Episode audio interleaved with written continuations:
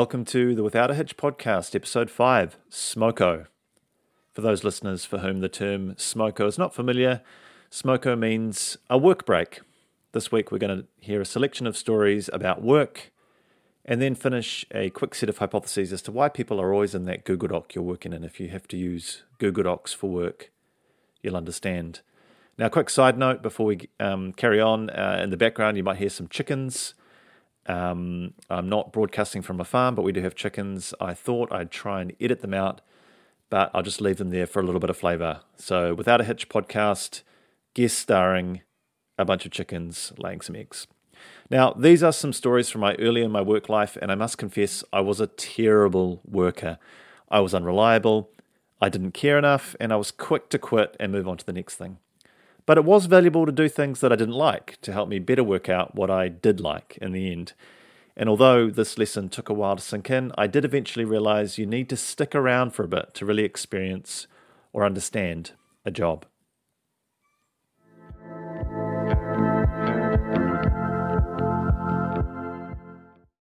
In the early 2000s, I moved to Wanganui to go to the Wanganui Design School and I did go for a while. I uh, I went there for a few weeks, but I changed my mind. I quit. I went back. I, I couldn't make up my mind what I wanted to do. So in the end, I did drop out, um, and I continued to live in Wanganui because I was surrounded by really creative people, a lot of friends, and it was it was a whole lot of fun.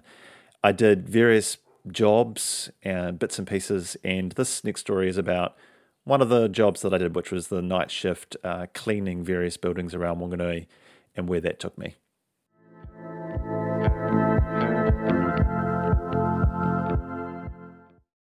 CSI Wanganui. I was riding the zeitgeist. I'd recently dropped out of the Wanganui School of Design, but was still living amongst the artists and designers toiling away at their craft with a fervour you could warm your hands over part of a movement without having to move. My flat was above a fish and chip shop on the main drag. My window looked across an alleyway at the wall of the movie theatre next door. I could practically reach out and touch those mossy bricks. Smoke from the smoker downstairs would drift through our ratty washing line. Everything ended up smelling a little fishy. I toiled at wondering what to do next motivated by my industrious creative friends, yet also enamored of doing very little. I was constantly interrupted by the inconvenient question of money. My mum recommended a night cleaning job that came up. This job wasn't really part of the zeitgeist, but it would pay in real dollars. At least I was good at cleaning. The vacuum was my instrument of choice. There was art in massaging all the carpet fibres into parallel rows, unsullied by a single footfall.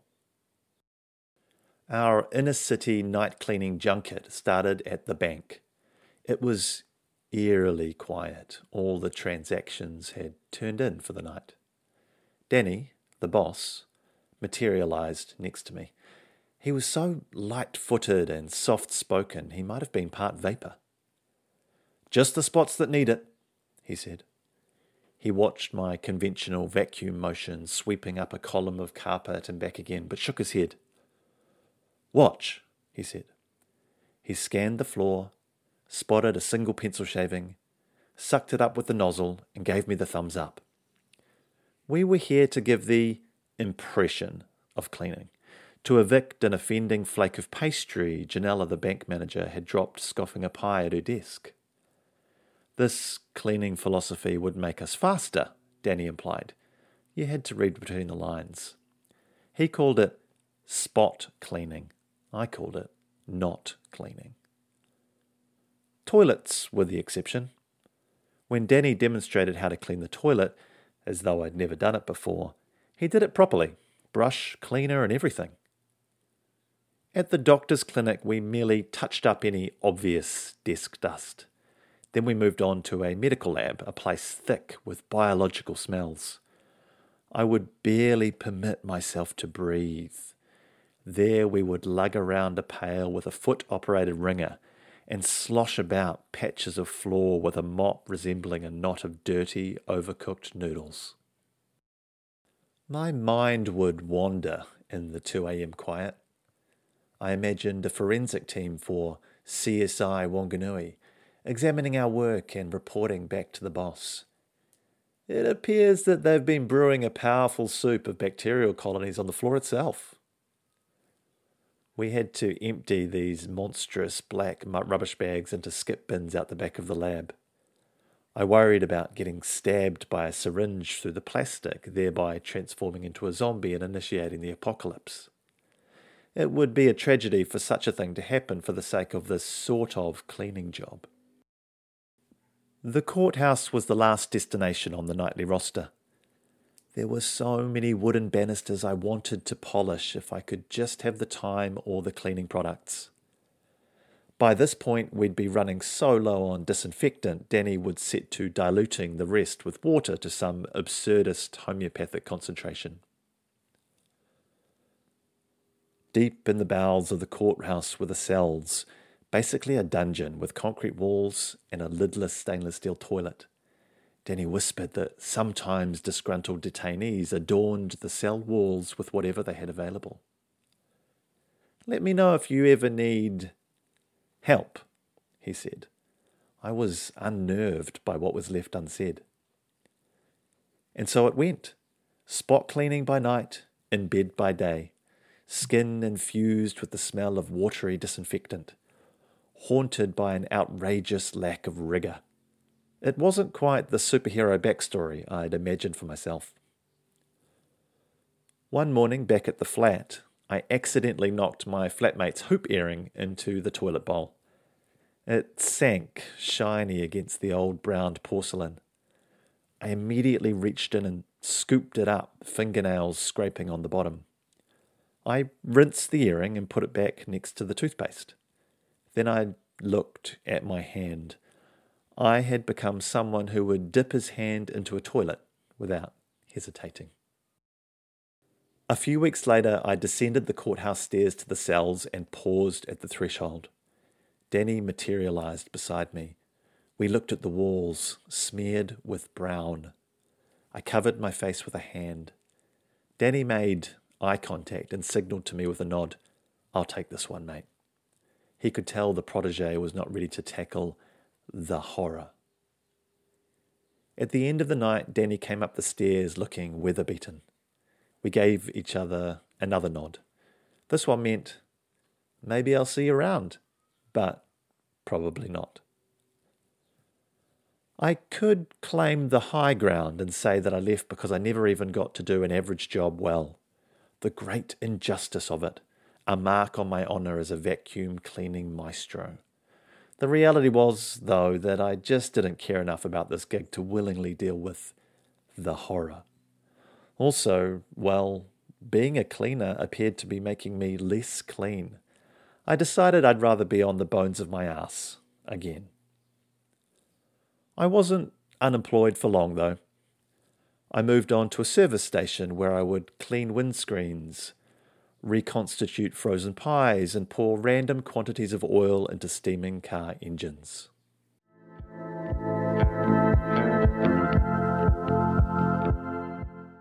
Over the Christmas holidays, in between university semesters one year, I went to stay in Tauranga with my dad and went to work on a kiwi fruit orchard. Now, I thought I'd earn some money, I'd, I'd work with dad and my brother, uh, we'd be outside and we'd have a great time. And I wanted to do something physical, something with my body after all that desk work at university. In the end, neither me nor my brother really enjoyed the experience, and it ended up not being quite what we thought. Here's how it went.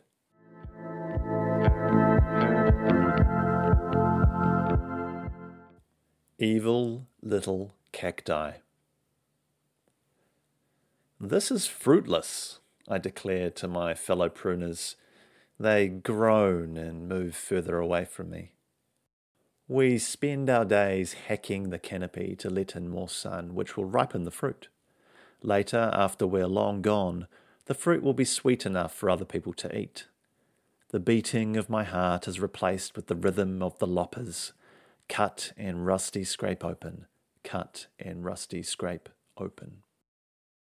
Maybe I could get behind this if I at least liked kiwi fruit, but alas, they scratch my throat, they chafe and dissolve my skin, and these unholy prickly balls claw their way into my dreams.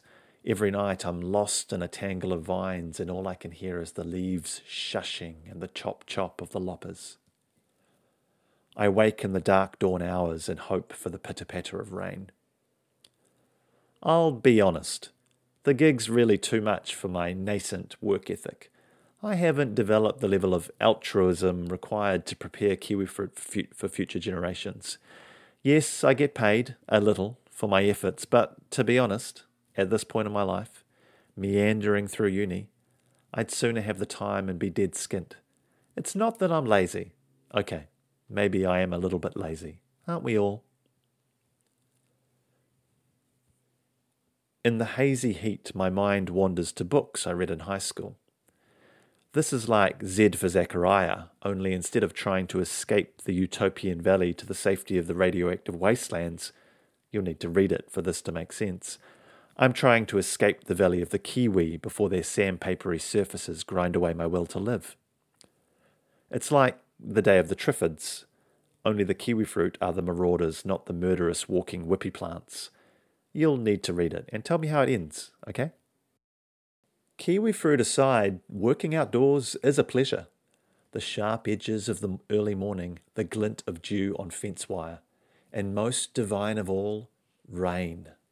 Rain means renewal, growth, a reprieve from the heat. It also means stopping work, and if it's foretold early enough, the entire day off. Oh, the jubilation. On this particular day, a squall drops, sudden as a slammed door.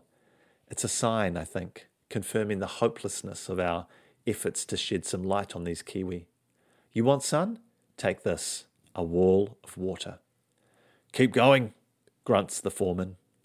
He is a mustachioed man who seems to have only one dimension the forward vector of the working day. If he was to have a motto, it would be, Not a moment sooner. Smoko? It's 10.15 and not a damn moment sooner. To the foreman, the ticking of the clock is progress, an accumulation of valuable moments. To me, the seconds unravel time.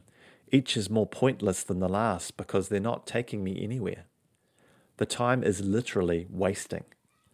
I'm in the Pink Floyd song Time, ticking away the moments that make up a dull day, fritter and waste the hours in an offhand way. Fritter is apt. Then the bit that chills me no one told you when to run. You missed the starting gun. Oh God, I'm definitely not hearing the starting gun out here. A few days ago, the foreman exploded at another of the teenage workers, accusing him of stealing Viagra from his car. The teenager's dad was there, trying not to laugh at the unlikelihood of it. The foreman went purple in the face. I'm not the only one being driven mad by these evil little cacti. The rain thickens. It runs down my wrists, pauses to well in my armpits, then waterfalls down the rest of my body until it's filling my boots. I am now a water feature. I wonder, does a work ethic require that you like the work or that you successfully inure yourself to it? I guess it has worth because at least you're doing something but this doesn't seem enough. In conclusion, I dislike kiwi fruit pruning and I am so lazy. So, what might become of me after the vines? A long term aversion to furriness? Suede is out. I'll be steering clear of the lure. Even a merino singlet will be too close to the bone. We're near up to our knees in water when the foreman relinquishes a grunt, admitting we may down tools for a time. We sidle up to some thick hedges which offer no shelter from the rain, only the solace that if it lasts long enough, the hedge may grow around us and root us to the spot, so that we have no option but to abandon the kiwi fruit because we ourselves have now become plants.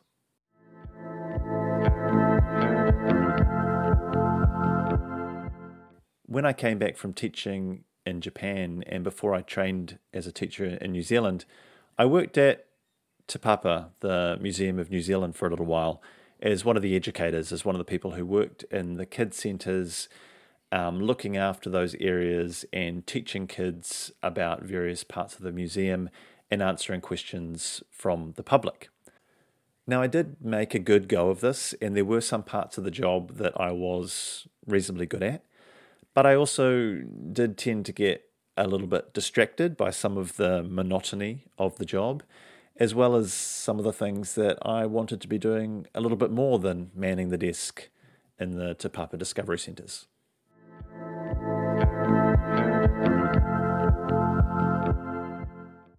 Museum Misfit. Okay, do a horse, said Aaron, the first interviewer. The best whinny I could muster fell a touch flat after my mosquito, which had clearly impressed them. Okay, how about a helicopter? Uh, tucka, tucka, tucka, tucka. Just passable, but enough to progress. What do you think qualifies you for a position as a host here at the museum? asked Fiona, the second interviewer. Well, I already have experience teaching in Japan. I'd like to go on and teach high school one day. Mentioning a different future job here might have been a misstep. Perhaps it would have been better to say I was looking for meaningful work, a sense of worth from teaching others. At least I knew better than to say, I just desperately need some paid work. We finished up and got to handshakes. Fiona went all in on her grip, overpowering my soft medium squeeze, so I applied an iron vice to Aaron's knuckles, which cracked like marbles in a bag. Oh, wow, that's quite the shake, Aaron said, wincing. Oh, uh, sorry. Fiona outgripped me, I said. No one knows how to shake hands, least not me. They offered me the job later that day. Aaron was the boss on paper, but Fiona was the real boss. This was just as well, since Aaron seemed to be away a lot, mostly at home looking after his cat, which was either exceptionally sick or needy, at any rate, more important than his director job. Breaks and shifts were timed to the second. I became a chronic clock watcher, cowed by the second hand smashing through. Time just never let up. I shared many of my break slots with Claire. She was a talker. My boyfriend and I like to pretend we're inexperienced lovers and gnash our teeth together when we kiss, she told me on my first day. The job was to look after areas of the museum set up specifically for children. There was joy in the work if you were open to it. On weekend mornings, we'd host birthday parties for younger kids. Based on the desired theme, I'd don fairy wings or a pirate hat and be an entertainer for an hour. I have written feedback evidence that I was pretty good at this side of the job. In the nature area, kids would shriek with delight as they piled into the replica whale heart. These spaces had no do not touch signs, which was a relief for parents anxious about their little one sticking a pencil through a Colin McCahon. But cynicism crept in. I was a glorified security guard in a garish red shirt. I'd tidy up the mess over and over. I'd tell people where the toilets were.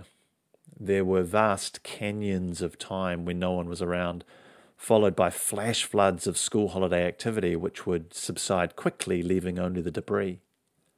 It was all or nothing. I preferred the nothing. I tried to be upbeat when people asked about the giant squid, but to me it looked like a shriveled piece of stitched up jerky. Like most jobs, it was what you make it, but mostly I didn't make it all that much. The factory shift nature of the breaks and changeovers ground me down. You'd just get to the staff room and then you'd have to leave again. There were passive aggressive standoffs if you relieved someone of their shift late or vice versa. After talking to strangers for hours, you'd try to get a bit of quiet and then Claire would sit down beside you.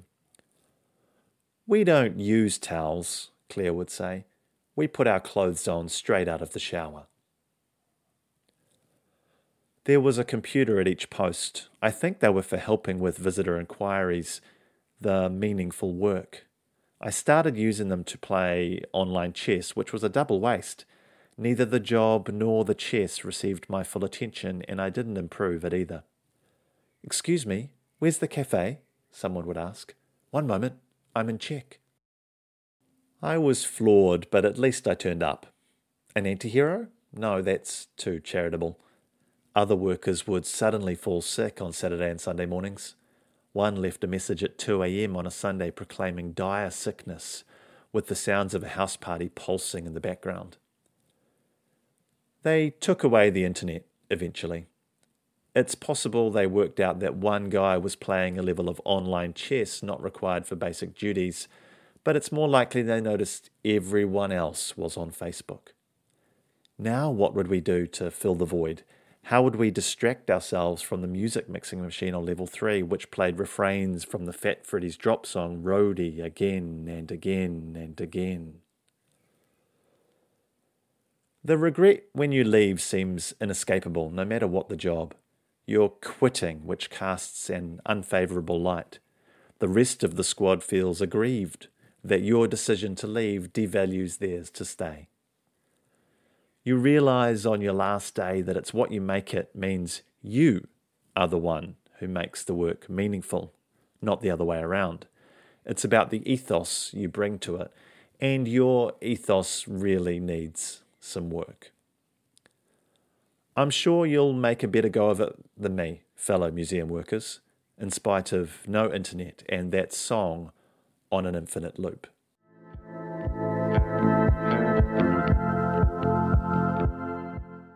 Lots of companies these days use online collaboration tools like Google Docs to draft material and manage comments and revisions. And particularly in Google Docs, you can see if someone is in the document you're working in on the top right with their little avatar there. And I find that sometimes there are people who are there in the long term. They are there for a very long time. You might open a document every day for a fortnight, a month, and then there. And so this is a list, uh, you know, proposing some reasons why they might be always in that Google Doc.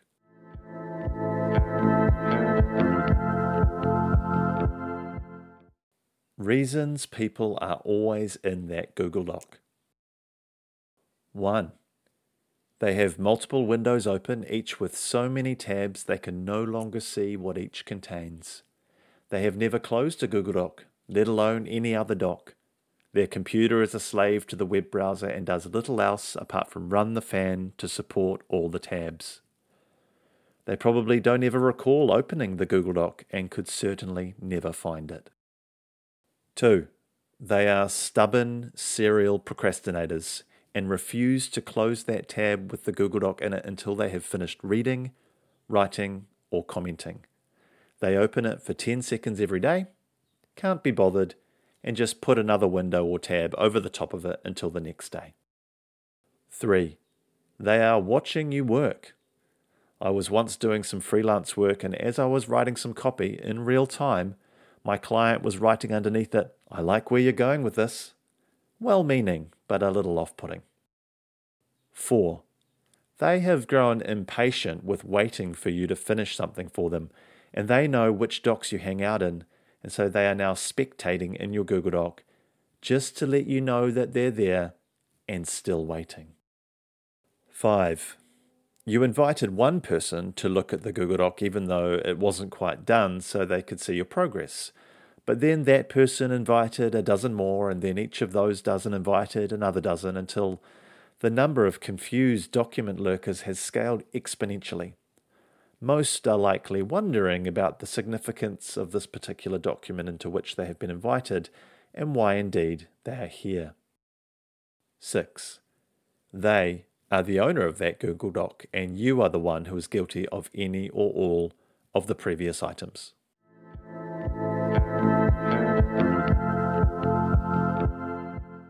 Okay, that concludes episode 5 of the Without a Hitch podcast, Smoko. Thank you so much for listening. Really appreciate you making the time to, to have a listen. Please feel free to subscribe, and we will see you next time. Okay, bye.